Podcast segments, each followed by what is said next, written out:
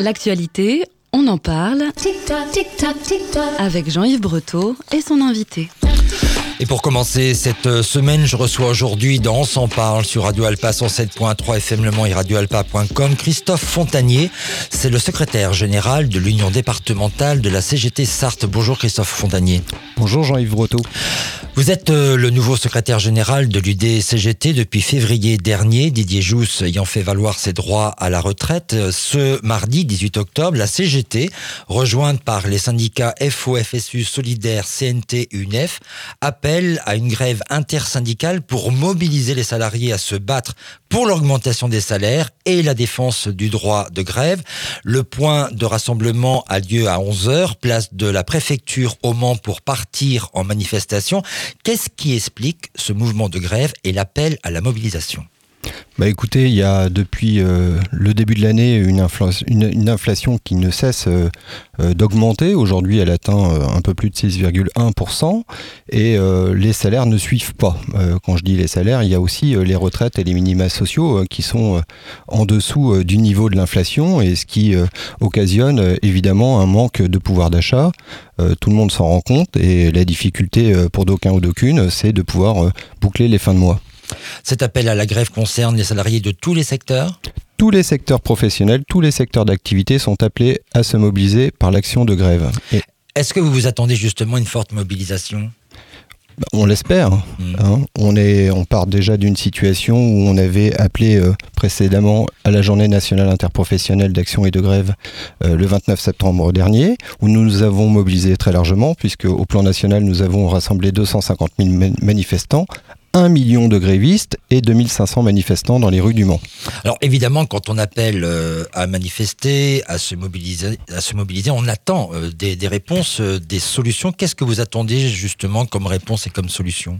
Ben, On attend des, des, augmentations générales et significatives des salaires qui soient à minima au niveau de l'inflation pour justement pouvoir vivre dignement. Et puis on aspire aussi à pouvoir accéder au loisir, au sport, à la, culture. Mmh. Alors ça, c'est une aspiration évidemment euh, syndicale.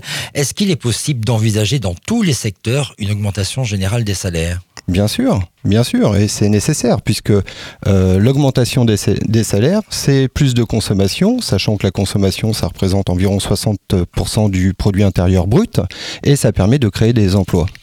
Alors ça, c'est peut-être vrai pour les grandes entreprises, mais on pense aux TPE, aux PME. Est-ce qu'aujourd'hui, au regard euh, de leur économie, elles ont justement cette euh, capacité à augmenter euh, tous les salaires, puisqu'il y a une situation qui indique aussi qu'ils ne peuvent pas faire forcément tout ce qu'ils veulent au niveau de ce souhait-là?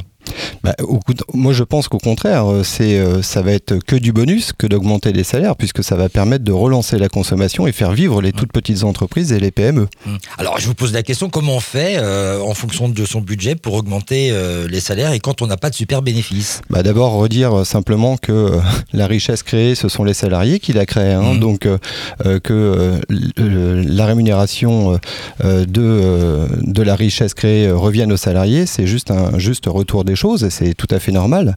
Euh, le contraire euh, serait, euh, serait dramatique.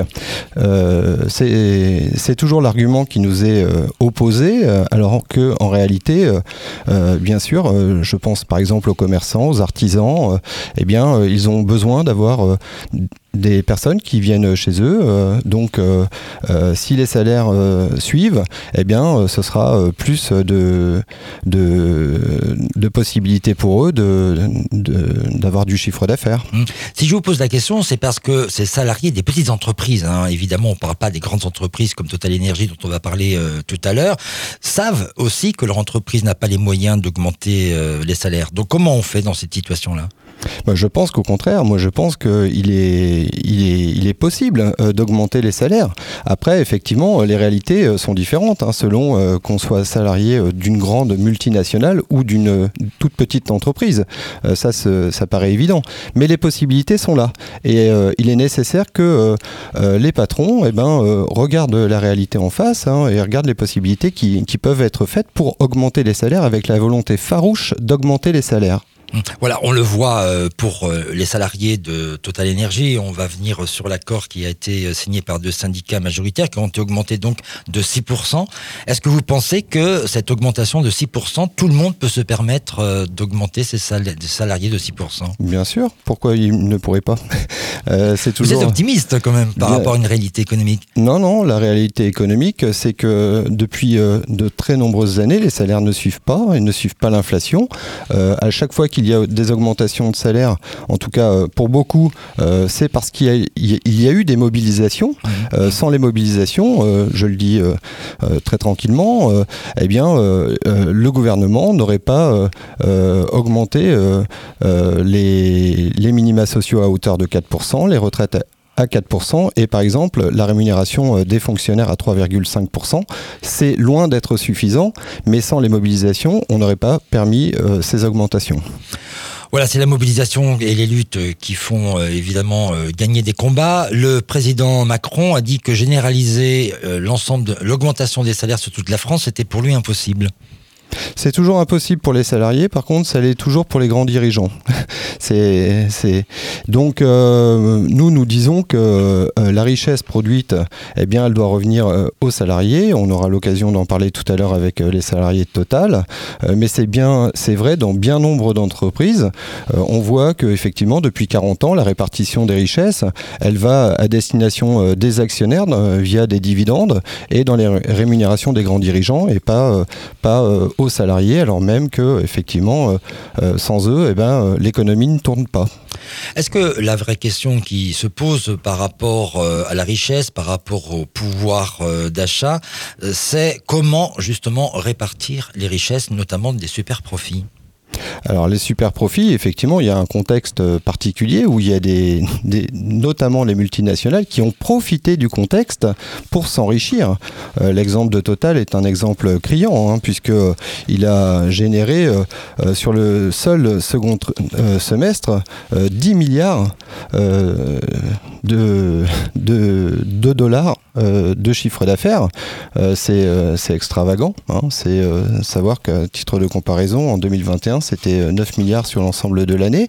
Donc euh, ces super profits doivent permettre euh, d'investir bien sûr, mais aussi de, répondre aux revendications qui sont portées par les salariés en grève depuis le 27 septembre dernier. Voilà, il y a eu une manifestation euh, ce dimanche euh, à Paris à l'appel euh, de la NUPES. voilà, il y avait France Insoumise, il y avait le Parti Socialiste notamment. Est-ce que cette question centrale de la répartition des richesses, puisque on l'observe, hein, ce sont des faits et, des données, c'était le cas en 2008, et qu'à chaque crise, finalement, les crises profitent toujours aux plus gros patrons est-ce que ça, c'est pas un, terrain de combat les, dont les syndicats euh, doivent se saisir avec justement les politiques? Bah, je pense qu'il y a à distinguer euh, euh, les prérogatives des politiques et celles des centrales syndicales. les politiques doivent évidemment porter le combat des salariés, y compris, hein, voilà, mais dans un cadre qui est le leur. Euh, les syndicats, elles, euh, portent euh, les revendications des salariés auprès des directions, auprès des services et y compris auprès de l'État. Voilà, donc chacun doit être dans son rôle et le politique ne doit pas faire le, le, travail que les centrales syndicales ont. Euh, en l'occurrence, euh, la marche euh, à Paris avait une légitimité, hein, celle de sensibiliser l'opinion sur le, pouvoir d'achat et le climat. ceci étant dit, les revendications, nous, nous avons quelque chose de très clair que nous portons, et qui n'a pas été forcément porté dans cette mobilisation, c'est l'augmentation générale des salaires. C'est là la différence entre entre les deux, nous ne parlons euh, pas de pouvoir d'achat, mais véritablement d'augmentation générale de salaire. Voilà, la CGT n'était pas présente hein, euh, ce dimanche euh, dans la manifestation. Alors effectivement, c'est l'explication qui était donnée. On ne mélange pas les genres, le politique et les syndicats. Est-ce que ça veut dire qu'à un moment, on ne peut pas faire cause commune pour gagner un combat entre les politiques et les syndicats qui veulent se mobiliser sur une même raison? Bah, les politiques doivent soutenir le mouvement, social, et c'est pas l'inverse. Donc euh, nous attendons des politiques qu'ils soutiennent le mouvement social, et ils pourront euh, bien évidemment être présents dans la manifestation de mardi 18 octobre. Les salariés grévistes de Total Energy ont finalement reconduit vendredi leur mouvement sur l'ensemble des sites du groupe pétrolier en dépit de la signature d'un accord sur des augmentations salariales conclu dans la nuit avec deux syndicats majoritaires qui sont la CFDT et la CFE-CGC. Les deux syndicats se sont déclarés favorables à la proposition de la direction, une augmentation pour 2023 de 7% dès novembre, dont 5% garantis pour les non-cadres et 3 000 à 6 000 euros de prime. Qu'est-ce qui explique que la CGT n'ait pas voulu signer cet accord? Alors peut-être dire que ces deux organisations syndicales euh, n'ont pas appelé à la grève. Euh, deux, euh, ces, organisations syndicales sont sur une entité qui n'est pas le périmètre des raffineries. donc si elles signent un accord qui ne concerne pas leur périmètre, question, pourquoi euh, la direction de Total a choisi ces, organisations syndicales et ce périmètre alors même que nous ne parlons pas de la même chose? Euh, aujourd'hui, euh, ce sont bien les salariés en grève, et je le, rappelle, hein, c'est un droit individuel dans un cadre collectif qui ont décidé de poursuivre la grève parce qu'effectivement, ils n'ont pas été entendus dans le cadre de leurs revendications. J'ajoute que euh, sont en grève depuis le 27 septembre. La direction de Total a attendu plus de deux semaines pour euh, se mettre à la table des négociations.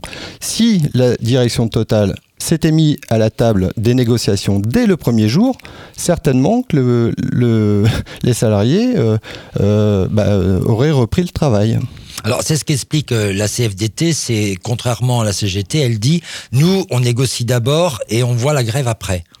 Est-ce que ça veut dire que vous, dans votre euh, façon de fonctionner syndicalement, c'est d'abord la grève et après la négociation? Alors la première grève chez Total, elle a eu lieu le 24 juin. Vous voyez, donc les, revendications étaient déjà posées avant l'été. Euh, donc la direction avait tout le temps, euh, depuis euh, le 24 juin, de répondre et de satisfaire les revendications. Euh, la direction Total a fait le choix de distribuer 2,6 milliards de dividendes exceptionnels à ses actionnaires, alors qu'il aurait pu répondre aux revendications des salariés. L'augmentation des salaires pour répondre aux revendications, c'est seulement 300 millions d'euros pour répondre aux 10% d'augmentation des salaires. Ça, c'est ce que réclame la CGT. Hein, Ça, c'est ce que réclame la CGT. Alors, 6% au titre de l'inflation et 4% au regard des super profits réalisés par l'entreprise Total. Donc ça veut dire que si la CGT n'obtient pas cette revendication de 10%, le mouvement peut se reconduire dans les raffineries? Écoutez, c'est pas moi qui vais décider pour eux. Hein.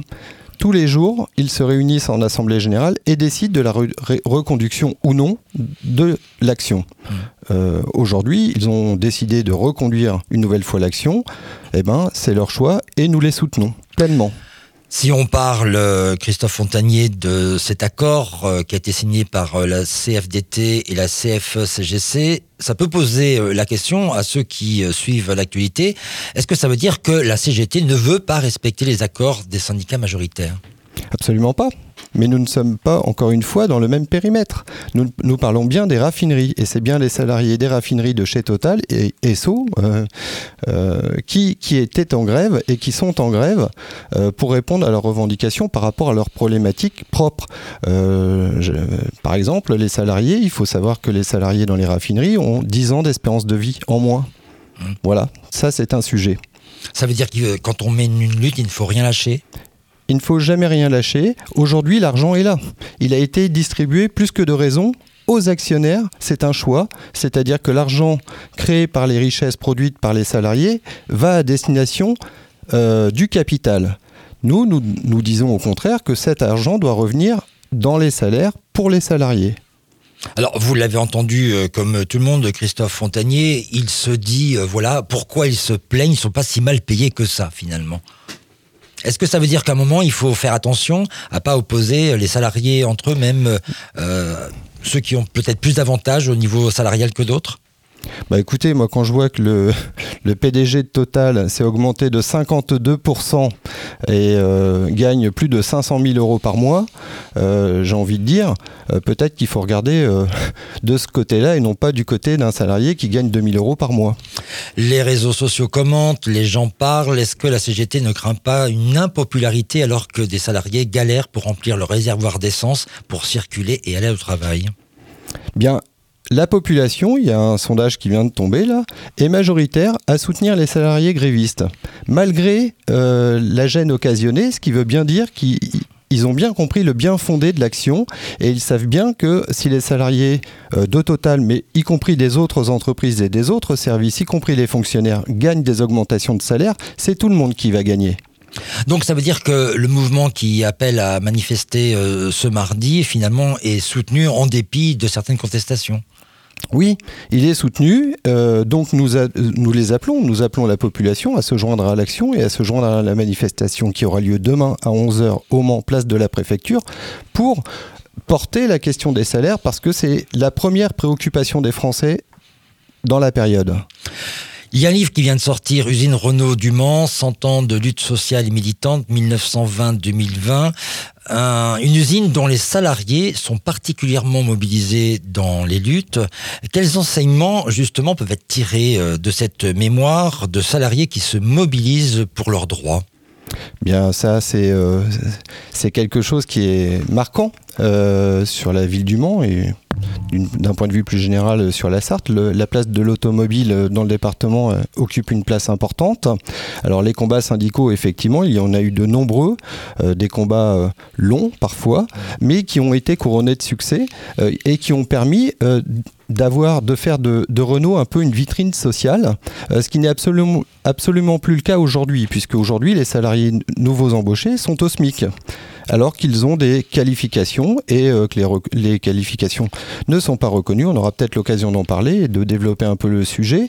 Euh, mais euh, par exemple, aujourd'hui, il y a eu un combat le 13 septembre dernier à l'usine Renault Le Mans pour que l'accord signé par d'autres organisations syndicales ne s'applique pas, à savoir ne pas rémunérer les pauses.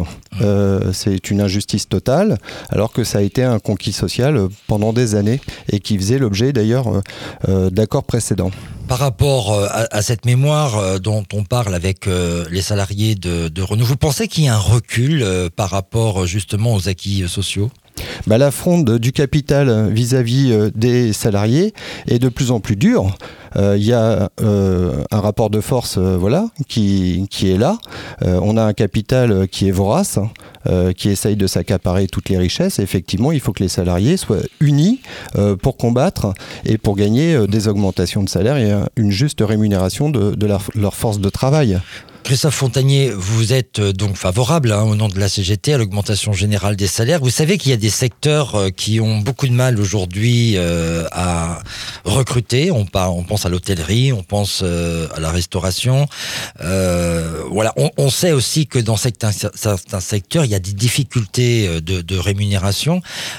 comment on fait finalement face à une situation où il y a encore des gens effectivement qui recherchent un emploi, mais qui refusent aujourd'hui peut-être des emplois sous-rémunérés alors d'abord, euh, refuser, euh, euh, ça, pose la question de l'attractivité, effectivement, ça pose la, question des conditions de travail qui, dans le secteur de l'hôtellerie, par exemple, n'ont pas été toujours les meilleures. Mmh. Peut-être renouer avec des conditions de travail qui soient acceptables et puis des rémunérations qui soient là aussi acceptable. Euh, je ne pense pas que euh, euh, les problèmes pour rémunérer les salariés dans le secteur de l'hôtellerie, pour ne prendre que cet exemple, sont comment dire, sont partout. Il y a bien des hôtels, des restaurants qui peuvent largement bien rémunérer leurs salariés. C'est une question de volonté. Hmm. Voilà, il y a, la question de l'amplitude du travail. Hein. voilà, on travaille très tard le soir, on travaille globalement tout, le, tout, tout le samedi. Euh, c'est ces conditions de travail-là aussi que peut-être une nouvelle génération euh, attend de travailler autrement que ses aînés?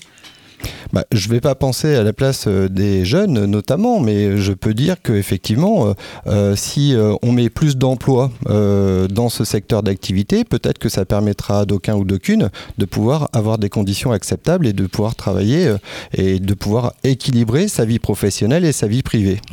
Alors, il y a un certain nombre de salariés, de retraités ou de demandeurs d'emploi qui ne croient plus aujourd'hui à l'efficacité de la grève. Est-ce que ça veut dire qu'il faut que les syndicats s'interrogent aussi dans la manière peut-être différente de lutter aujourd'hui ou c'est vraiment la grève qui fait bouger les choses? Alors, je rappelle simplement que la grève, c'est un moyen d'action. Hein. Euh, des, actions et des initiatives, il peut y en avoir de multiples. Hein. Ça peut être euh, simplement euh, une, signature de pétition, ça peut être des délégations de masse dans les services, par exemple, des envahissements de comités d'entreprise, mais ça peut être aussi la grève. Et la grève, elle a effectivement vocation à euh, pénaliser l'économie pour agir et contraindre euh, le patronat de pouvoir se mettre à la table des négociations et entendre les revendications. C'est un moyen fort, effectivement, de, de, pouvoir se faire entendre. Alors, qu'est-ce qui explique que certaines personnes pensent qu'aujourd'hui, euh, ils ne manifestent plus hein, et ne vont pas faire les grèves parce que, voilà, ils disent que ça ne sert, ça, sert pas grand-chose? Bah, L'histoire dit le contraire. L'histoire nous montre au contraire que ça a toujours été le mouvement social qui a permis d'avoir des, des grandes avancées sociale. Euh, sans, les, sans les mouvements, le mouvement social par exemple en 68, mais, mais plus récemment, euh, il y a eu euh, des mouvements sociaux en, 1995, voire 2006 avec le CPE, qui a permis effectivement que eh bien, ces, choses-là ne s'appliquent pas. Et puis, il y a eu aussi des mouvements sociaux qui ont permis d'engranger des conquêtes sociales. C'est là tout l'objet. Hein, et le mouvement social, la mobilisation et la grève sont les meilleurs moyens d'action pour gagner des avancées sociales de haut niveau. Donc la CGT appelle euh, à toutes les personnes hein, qui euh, sont en colère par rapport au pouvoir d'achat, euh, par rapport à, leur rémunération. Il y a eu un départ de tout ça qui a été les Gilets jaunes à se rassembler donc ce mardi. Je ne sais pas. C'est-à-dire, en gros, arrêtez de râler, mais venez, euh, mobilisez-vous pour euh, gagner les luttes. Bah nous, nous nous adresserons pas aux gilets jaunes, nous nous adressons. Alors pas que les gilets jaunes, hein, mais c'est le, le, point de départ. Nous nous adressons aux salariés, aux retraités et aux privés d'emploi, d'agir par l'action en manifestant, en se mobilisant, en agissant par l'action de grève euh, pour justement euh, que le patronat et le gouvernement nous entendent. Ils ont les moyens d'agir. Le gouvernement peut par exemple simplement décider de répondre euh, favorablement à la revendication de, la CGT, à savoir augmenter le SMIC à 2000 euros brut à euh, permettre euh, l'égalité salariale femmes-hommes, euh, sachant que les femmes sont toujours aujourd'hui payées 25% de moins que les hommes. Voilà, ce serait des rentrées de cotisation sociale qui permettraient aussi de financer notre système de protection sociale. Il y a eu un mouvement de contestation très fort, mai 68. Est-ce que vous pensez qu'un mai 68 pourrait être encore possible aujourd'hui? On, ne peut jamais euh, savoir de quoi demain sera fait. Euh, peut-être, peut-être qu'aujourd'hui, euh, il y aura 2022 qui sera une année sociale marquante. ça, c'est aux salariés, aux retraités, aux privés d'emploi d'en décider. Mmh. S'ils le décident, effectivement, nous sommes à l'aube de grandes conquêtes sociales. Euh, je euh, les invite à rejoindre la manifestation demain, justement pour pouvoir se faire entendre, de faire en sorte que le cortège soit massif et permettre une visibilité qui en dise long sur les attentes et la colère du peuple dans la période. Autre réforme qui alerte les syndicats et notamment la CGT, c'est la réforme des retraites avec euh, une potentielle menace de l'usage du 49.3 pour faire passer le dossier à l'Assemblée nationale. La CGT défend le besoin de revaloriser les pensions, donc le pouvoir d'achat. Est-ce que euh, ce dossier brûlant n'est pas pour mardi le sujet du moment où chaque chose en son temps? Bah écoutez, demain, demain d'abord, euh, nous dirons euh, non à l'atteinte au droit de grève, qui est un droit fondamental, y compris qui est euh, protégé par la Constitution et le droit international. Ça, c'est face aux réquisitions. Hein. Voilà, face aux réquisitions, notamment des salariés de, de Total. c'est voilà, c'est un usage illégal de la réquisition, mais y compris la CGT a fait les recours nécessaires. sur, le, sur, sur la question de la réforme des retraites, nous, nous disons oui à une réforme des retraites, mais en revenant à, l'âge légal à 60 ans et avant pour les métiers pénibles. C'est de ça dont nous avons besoin. Euh, le rapport du corps, euh, de ce point de vue, est éloquent. Euh, en 2021, 900 millions d'euros d'excédents voilà, sur la retraite. En 2022, les prévisions sont encore plus optimistes puisque c'est 3 milliards 200 millions d'euros d'excédent. Et le rapport du corps dit aussi que jusqu'en 2070, eh bien, la, part des retraites dans le produit intérieur brut est stable, aux alentours de 13 à 14 Vous voyez, il y a des possibilités. Si on y ajoute l'égalité salariale femmes-hommes, si on y ajoute la baisse, euh, l'arrêt des exonérations de cotisation euh, pour les employeurs, eh bien, il y a du grain à moudre pour, euh, pour justement avoir une réforme ambitieuse des retraites avec un, un retour de l'âge légal à 60 ans et avant pour les métiers pénibles. Alors, vous le savez, euh, c'est la réponse du président de la République. Euh, c'était annoncé dans son programme. Il est élu président de la République, donc il y a quitus de, de, l'élection pour mettre en œuvre cette réforme. J'encourage le gouvernement à justement essayer de, de, regarder ce qui se passe autour de lui, puisqu'il y a environ 7 Français sur 10 qui sont opposés au recul de l'âge légal de la retraite et à l'allongement de la durée de cotisation. Donc, dont acte, s'il veut véritablement prendre en compte euh, ce que pense la population, eh bien, euh, qu'il ajuste autrement et qu'il écoute un peu la CGT.